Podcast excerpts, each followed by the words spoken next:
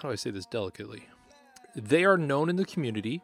This is a very niche, small community. Most of these people could walk on any street, on any corner, and never get recognized. They could probably walk in most campgrounds and not get recognized. But for some reason, they literally act like they're an A list celebrity.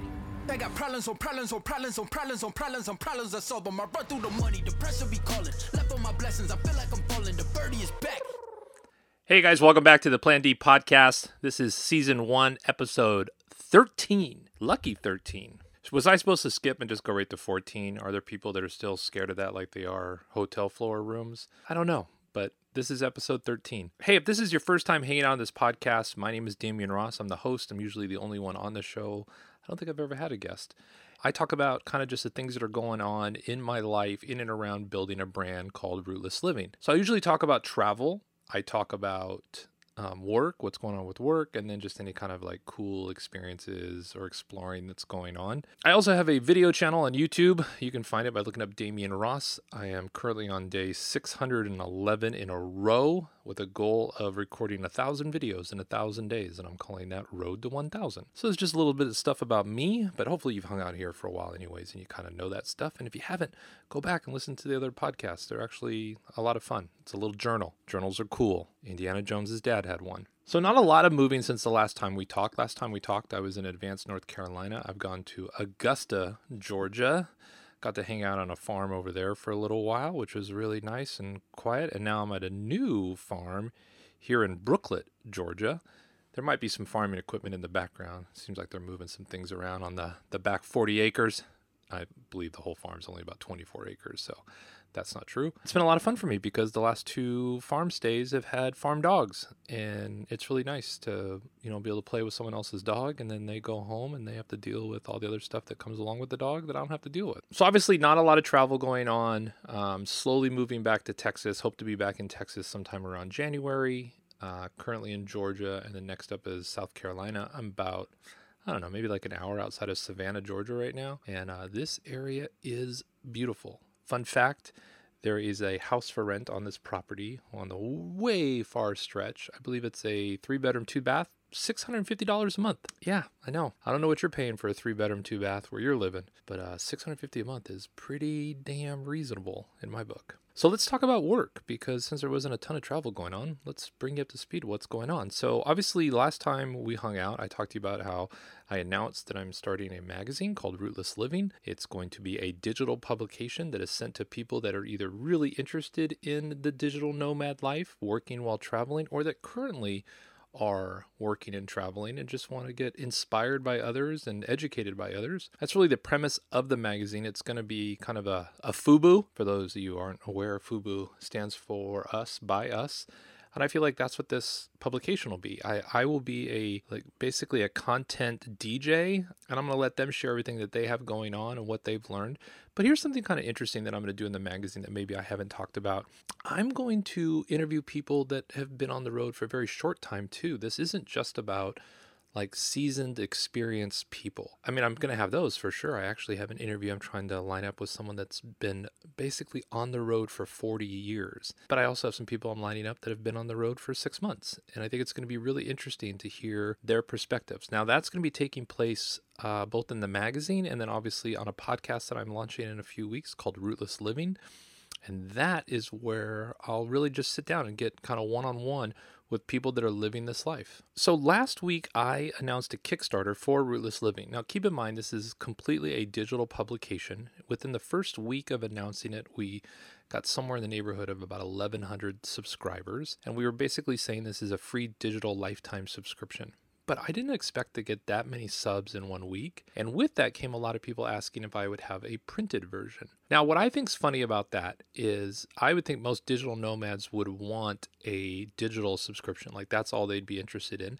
But there's still quite a few people that want a printed publication. And it makes sense to me. I still get my Inc. and my Fast Company and my Entrepreneur magazine sent to me. I still read the digital copies as well. And then sometimes I'll just sit down by the fire and get through my magazine without the, all the distractions that come with having or reading, I should say, on your iPad or your phone. So I decided to do this Kickstarter to help raise some money for the print side of it. Like that's the majority of the goal. This magazine's happening regardless if the Kickstarter does well or doesn't, or fully funds, I should say. That's really just for the printed side, which I had a plan to do maybe mid 2020, if not 2021, like just stick really to the digital. But with so many people asking about it, and advertisers are asking about it too, why not put this out there and say, hey, look, if it's something you really want, here's a Kickstarter for it, get behind it. Well, I'm happy to say that after just a few days, I mean, literally today is the 21st, I believe I launched it like 18th at night. Like I just put a Facebook post out and I was really going to launch it on the 19th. So we're talking two and a half days.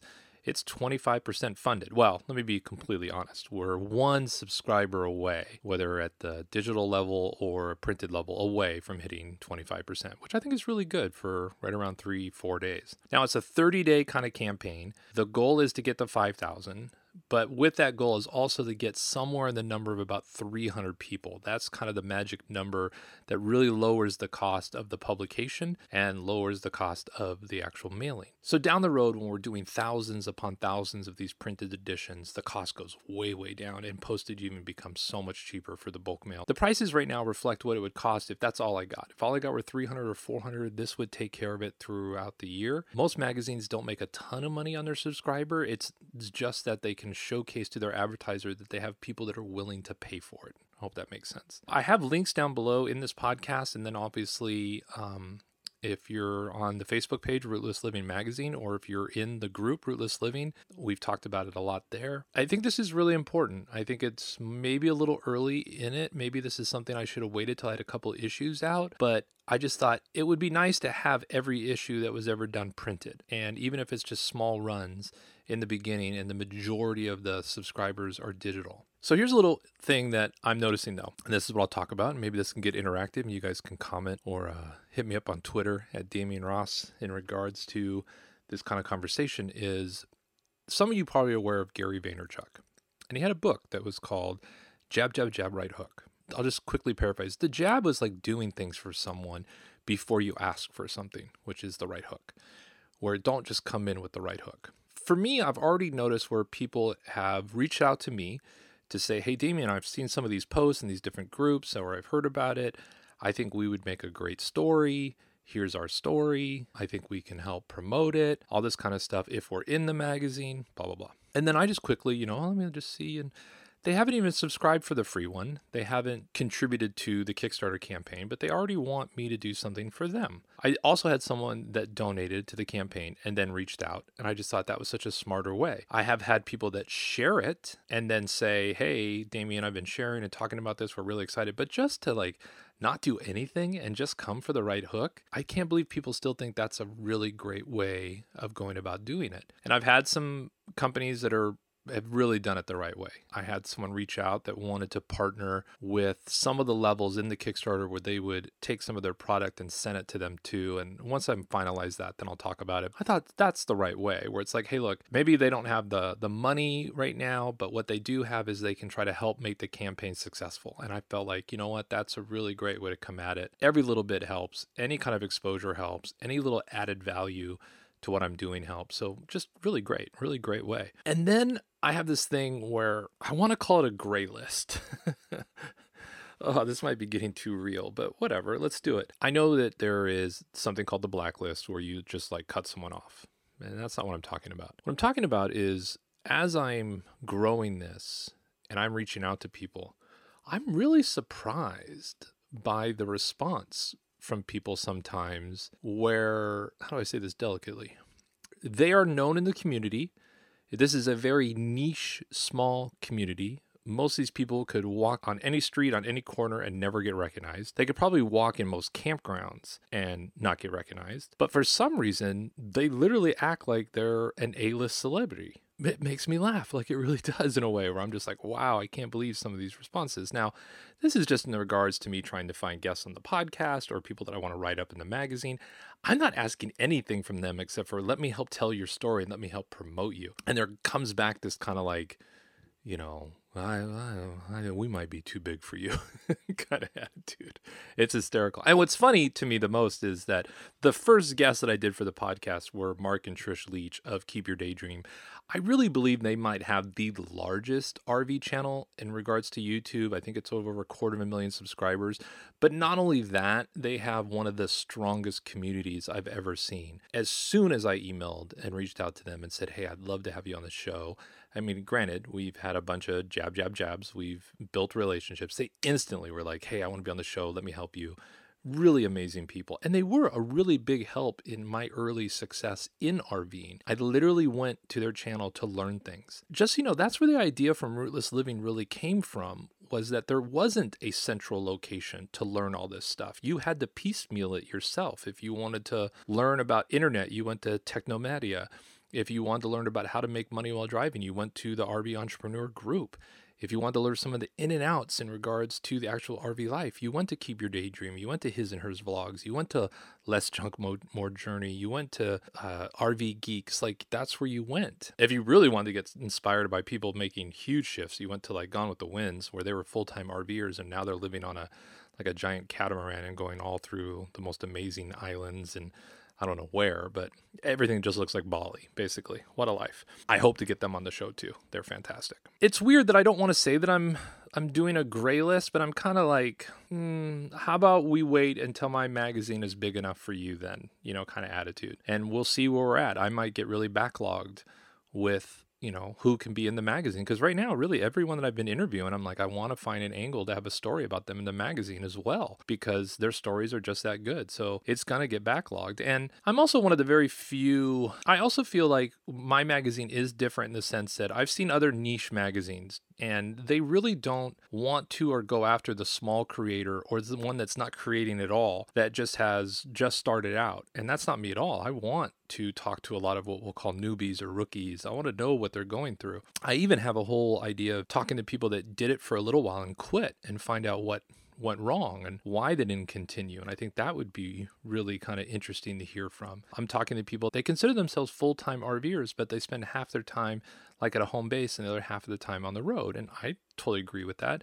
I don't know what the percentage is. 51% probably makes you full time, right? So lots of really cool stuff. Obviously, the Kickstarter is super important. I would really appreciate you guys jumping on board and helping out. Obviously, you can get a lifetime digital subscription, even if you've already gotten one when I was giving away for free. You can jump on and pledge $10. And if we get fully funded, yeah, you'll get dinged for 10 bucks, but what you do is really help us moving forward, especially with advertisers. And then uh, if you want a printed version, right now they're at 20 bucks. That's a limited amount at the $20 level.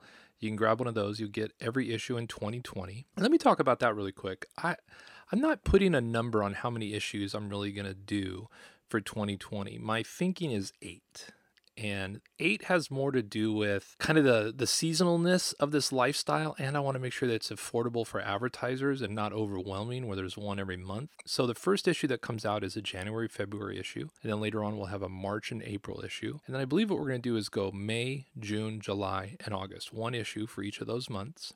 And then we'll have a september october issue and a November December issue. Eight issues will spread four over, you know, basically eight months and then four over four months. And it allows us to work on some of the other projects, the podcast, the YouTube channel, um, attend some events that get kind of popular in and around those months. And then summer, spring, summer, those are the months that really everyone's out RVing, even if they are part time or full time. And I want to make sure that we're just back to back to back during those strong months. But that's really the goal. So I really feel in 2020, we'll be have between six and eight issues. And that's really just based on getting the content, writing on the content, and getting the content out. Th- that's proven to be a little bit challenging. We thought it'd be a little easier where it's like, hey, you know, we're going to interview you you send us photos, we'll get it together. It is challenging. You would think people would just jump over no matter what your subscription level is to get their name out. And because almost everyone that's in this lifestyle, they have, they're either trying to sell their story or their story is trying to sell stuff. And so either way to get exposure is really good. I know if someone approached Demian Ross and said, I have a niche publication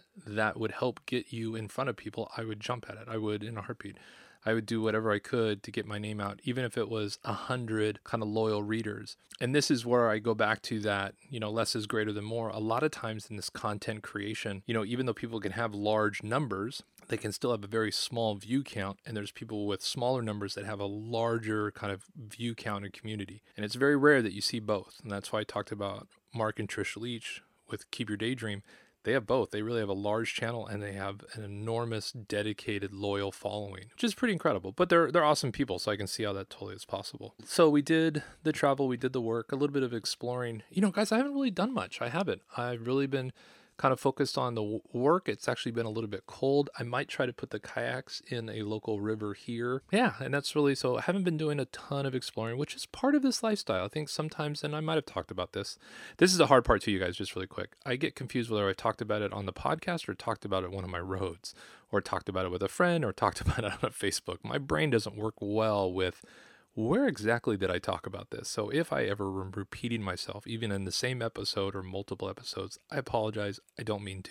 But because I have all these different kind of things going on in regards to creating content, I'm starting to forget where I talk about stuff. Yeah, I even forgot what I was going to say. Oh, my lifestyle is no different than yours. I get that I travel all the time and that's different, but normally my life is like work and then it's downtime. And in between that, sometimes there is like adventuring. Like when we were in Augusta, Georgia, Oh, I guess I do have a little bit of an adventure. We went to an old Confederate gunpowder mill like it, I don't think it's really been used for that, obviously anymore. But that's what it was uh, used for. And I guess there was like a, a slogan that was like, "Whoever controls the gunpowder controls the war." Really, that's the one thing you really need. But it was just beautiful old building and a really interesting waterway that they had that they controlled the water a little bit like an old school dam that's still churned by like hand. Like literally have to get out there and get a couple people that like get behind this giant log and like move it so it can open and close the water. So I guess I did do a little bit of venturing when we were just outside of Augusta.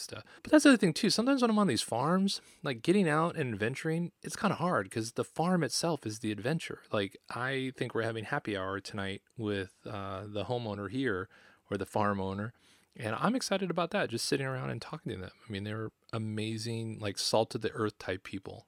And it's a lot of fun for me to sit and talk to them. All right, I think that's really it for today. Obviously, the Kickstarter is a really big thing. It's a limited time. It ends somewhere around the 20th of December. So please jump in. I will definitely come back and keep you updated on how that's going. All right, you guys, when I come back next episode, I'm going to bring in some of the contributors. I want to start doing some name dropping just to let you know some of the people that have decided to kind of help out with this project in regards to pledging. And I think that'll be a fun little aspect of the podcast where I can mention, you know, last week's pledges. And I probably should have thought about that and did it this week. That's business. You kind of think of some fun new ideas, and I'll start doing that. Hey, until the next time we hang out, I hope you guys are having an awesome time. I am really enjoying doing these podcasts. Again, if you want to, please share it, subscribe to it, leave a review. Let me know on Twitter what you think. You can hit me up at, at Demian Ross, D E M I A N R O S S. And um, yeah, I will. Uh, I'll be back just as soon as I can. Thanks, you guys. Have a good one.